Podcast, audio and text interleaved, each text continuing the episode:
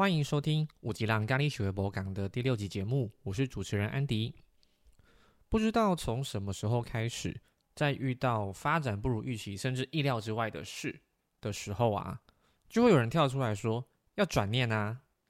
但真的有人可以直接 catch 到应该要怎么做吗？像我自己就会有以下几个疑问：首先，第一个，转念是什么？第二，为什么一定要转念呢？第三，转念了，然后呢？相信这一些问题其实也是很多人会想要问的。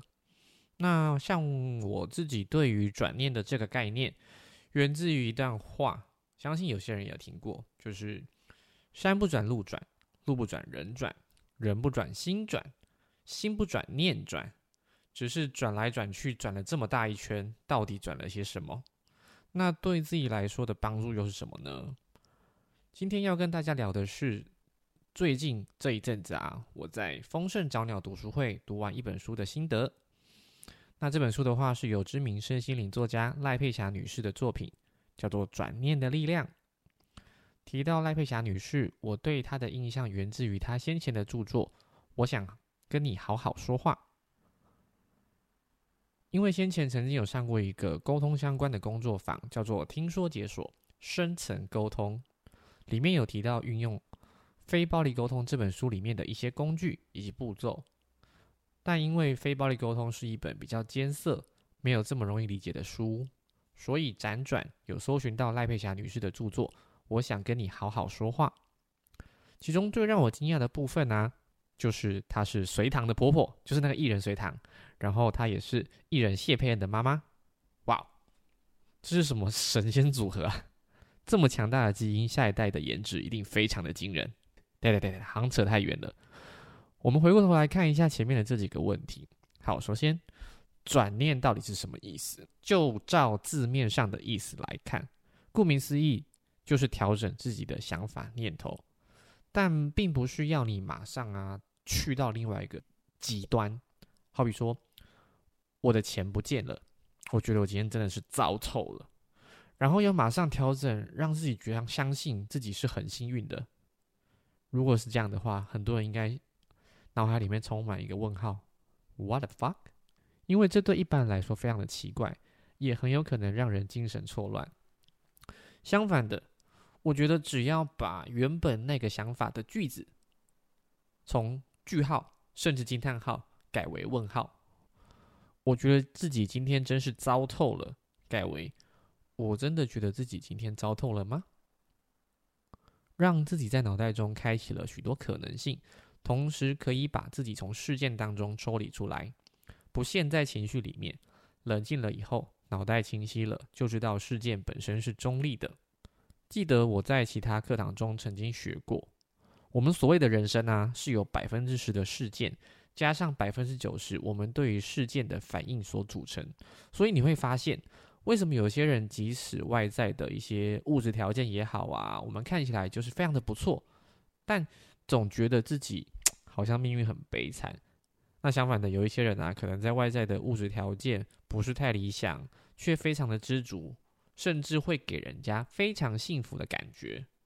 那重点啊，其实跟我们看到的表象事件本身都没有关系。而是我们在应对这些事件时所投射出来的信念，决定了我们以后的感受。好，那接下来第二个问题，我们一定要转念吗？其实这个问题本身就已经有一些蛛丝马迹可循喽。什么意思？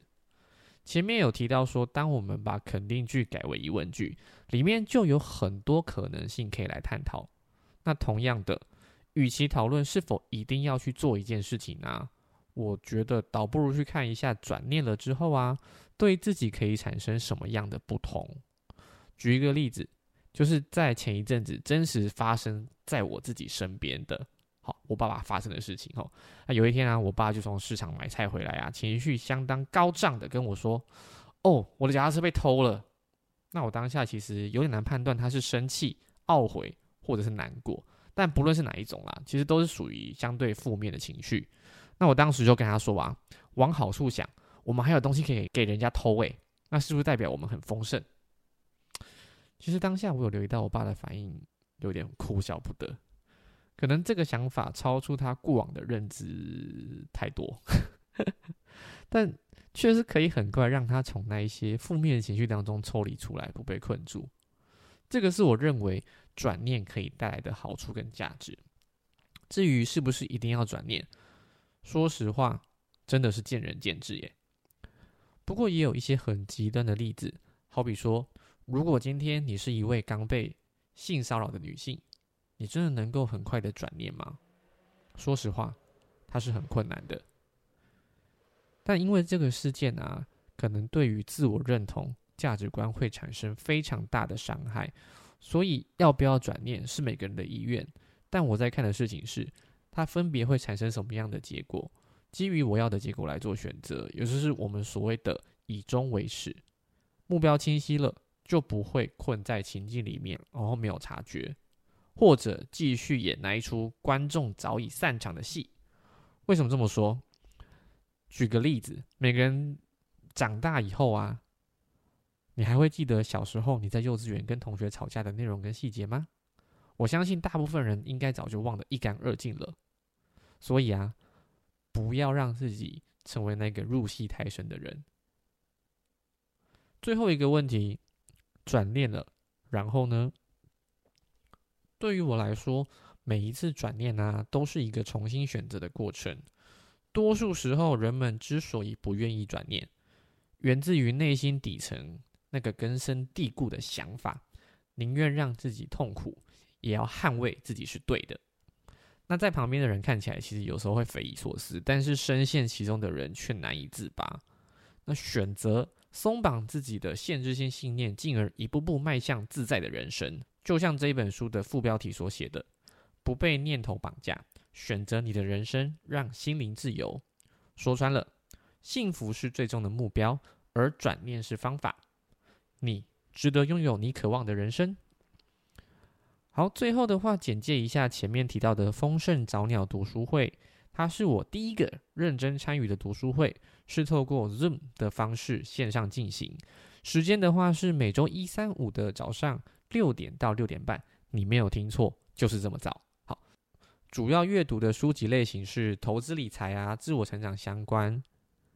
共读的书目是由大家票选出来的结果，目前正在阅读的是《第二座山》这本书。如果想要练习早起，同时培养阅读习惯的朋友啊，千万不要错过这个千载难逢的机会哦！一个人可以跑很快，但一群人可以走很远。关于早鸟读书会的资讯也会放在节目资讯栏位，有兴趣的朋友千万不要错过喽！以上是今天的节目内容，也希望你跟我们分享关于你自己转念的故事或心情，可以留言或是来信到我的 email。我们下一集节目见喽，拜拜！